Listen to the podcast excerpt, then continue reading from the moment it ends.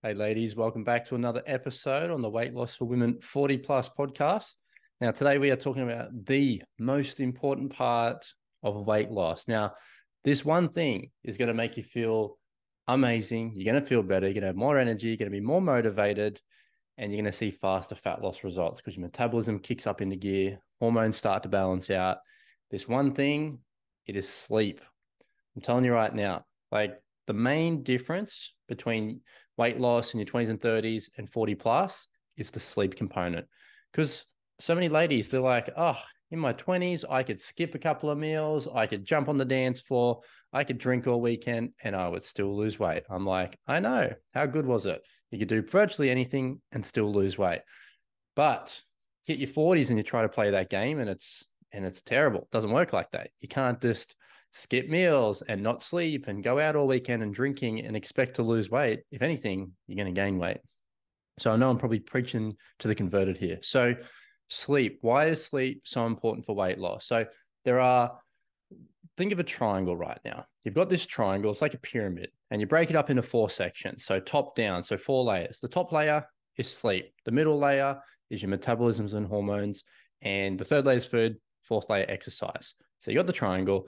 Most people have the triangle upside down. Women 40 plus trying to lose weight that come to us. They're, you know, doing some exercise, they're eating pretty healthy. Metabolism, what's that? Hormones, who knows? And sleep, yeah, I don't get much of that. So for us, we've got to flip the triangle around. We've got to make sure we're sleeping good. So sleep, I tell my ladies this good sleep equals good fat loss. Bad sleep equals bad fat loss. No matter how healthy you eat and how much you exercise, you've probably done that before. But if you're sleeping shit or you're getting up throughout the night or it's disrupted or you're tossing and turning, you're probably not losing weight because sleep impacts how your metabolism works and it hugely impacts how your hormones work. So, I'm going to give you a couple of things to get your sleep a lot better. Number one, let's diagnose the first problem. Most ladies we talk to are getting up to go to the toilet throughout the night. So, we got to do a couple of things to make sure you're staying in bed. So, you're not getting up and peeing every, you know, three hours because as soon as you disrupt your sleep once by getting up, you've turned your sleep into a couple of naps. You get up once, now we've got broken sleep. We've got two long naps. That's not good enough. We need sleep all the way through the night, at least seven hours of solid sleep. Yes, it is possible. I've had ladies coming to me for years and they're gone from broken sleep, getting up to go to the loo, you know, one or two times a night to sleeping all the way through. So it's possible. We've worked with over 1,100 women, 40 plus, helped them lose over 10,000 kilograms. We've done it a couple of times. Number one, cutting back the water intake at nighttime. If you're consistently drinking lots of water, I've got to hit my three liters a day, or I'm drinking cups of tea at nighttime, you're probably going to get up and pee in four or five hours. So cut the water content back. Do you need to drink three liters of water a day to lose weight? No, it's ridiculous. I don't even drink three liters of water a day. I'm like over 100 kilograms and I'm six foot three and I work out seven days a week. I don't drink three liters of water. So, water, how much water should you drink? You should only be drinking enough to hydrate yourself. How do you know if you're hydrated or not? Well, if you're peeing bright orange or bright yellow, you're not hydrated enough. If you're peeing clear, you're very hydrated. So, for me, everybody's different, how much water content they need. So, look, just drink until you feel like you're hydrated. So if you're not peeing orange, you're in a good position. I would go between one and a half to two liters is going to be fine for most people. But again, it depends on your age, your height, your weight. So you don't need to be aiming for three liters a day. That's so if you cut the water back, you know, a couple hours before bed, cut the teas back. Like, what do you want more? Do you want that cup of tea or want a good night's sleep? You're going to have to make the decision. That is up to you. So cut the water content back. I would really try not to drink much water in like the hour and a half before bed. You're gonna have a good time. Brush your teeth, do all that kind of stuff, but don't be smashing down water throughout the night or in the middle of the night. That's terrible. Terrible.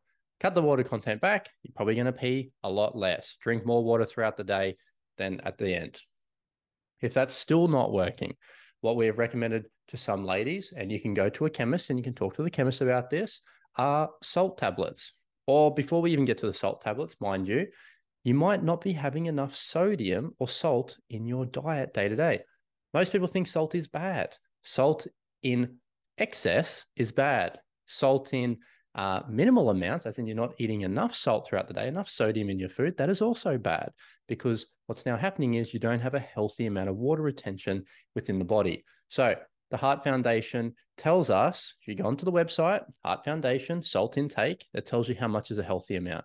Can't remember off the top of my head, um, but you can track sodium in MyFitnessPal. So most people go healthy and they start cutting out all the processed foods and all the junk food and all the takeaway, and their salt gets too low.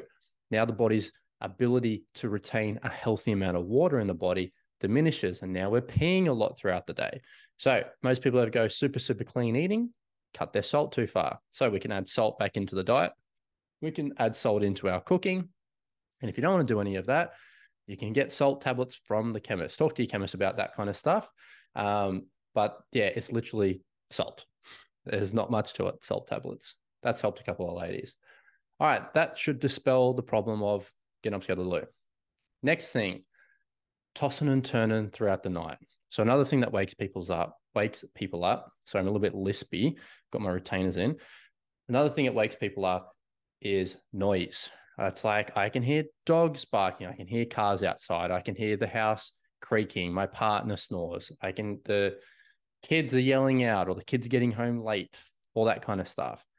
I'm telling you now, one of the best hacks is earplugs. Now, don't get shitty earplugs. Spend 10 bucks and get some silicon earplugs. They are comfortable. You cannot even feel them. Now, when I buy um, earplugs, I buy like a set of four, and that'll last me for months. Like literally 10 bucks for a bit of silicon. You put it in your ear, and it's really comfortable. You can lay on your pillow without it, without even feeling it. This has led to some of the best and deepest sleep I've ever had. And it's helped out so many ladies, particularly ladies that have a loud or noisy partner next to them. They're snoring away or they're making noises or they get into bed late or they get up early and disrupt them. Best, best hack. You can still hear your alarm through the earplug. So you have to turn your alarm up really loud, but holy dooly, amazing. So good. So for all you light sleepers out there and people that are waking up from noises, earplugs best investment ever. Helped so many ladies get their sleep right. All right. Now let's get in some of the harder stuff. I'm finding it hard to fall asleep. So a lot of times people find it hard to fall asleep because they're wired up at nighttime. They're, you know, they're thinking about a lot of things. They're thinking about what they're doing tomorrow. Did they miss anything today? So one of the main things that we find contributes towards this is having too much caffeine, too many coffees throughout the day. Now, coffee's not bad. Coffee is great for weight loss. Um, you can have like two to three coffees a day, and that's not going to affect your weight loss. Now, here's a crazy, crazy stat or a fact about coffee. Caffeine has a half life of about eight hours. So any drug has a half life. So half life means um, X amount of hours goes by, and half of the dosage of what you had is still in the system. So caffeine has a half life of eight hours. That means if you had 100 milligrams of caffeine, in eight hours, you still have 50 milligrams in your body. So, what happens to the people that are having a coffee at 3 p.m.? Had a coffee at 3 p.m. I'm going to bed at 10. That's seven hours from now. Caffeine has a half half life of eight hours. So that means you still, in eight hours' time at 11 p.m., have 50% of the caffeine still in your body. Is it worth it to have these coffees late at night? this might be the reason you're not getting to sleep very well because you've got caffeine running through your system, caffeine from energy drinks, pre workouts, uh, coffees, um, that kind of stuff. So, big thing for our ladies is cutting their caffeine intake um, to zero after 12 p.m. Drink as much as you want at the start of the day, but the more the later you have your caffeine, the more effect it's going to have on you. So, you might be sitting there wired uh, because of too much caffeine later in the day. It's an easy one. Now, the harder ones are turning off before bedtime. So, last one, and we'll wrap it up there. So, a lot of ladies are struggling, our clients, well, we're struggling with they're like, they're overthinkers. They're sitting in bed and now they're wide awake thinking about everything that needs to be done. So, it's a good little technique that we teach our ladies. It's called extroverting information. Because when it's all in your head, it's not compiled properly and you're thinking of 10 different things and you are stressing yourself out trying to put this imaginary to-do list together or not forget list for tomorrow. Easiest thing to do, write it on a piece of paper, put it in the calendar, put it in a diary.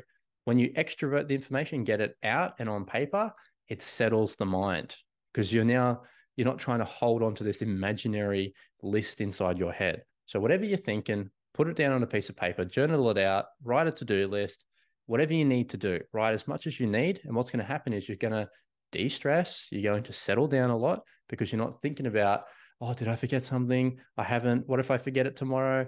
And you keep trying to remember all this, all this data, this information. So get it out of the head, put it down on a piece of paper, try it out. So, ladies, that's just a couple of hacks. Uh, there's literally like 20 different things we do for our ladies, but that covers a couple of different topics.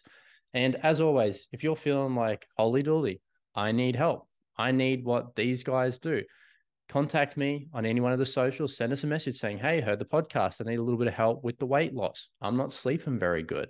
How do I fix it?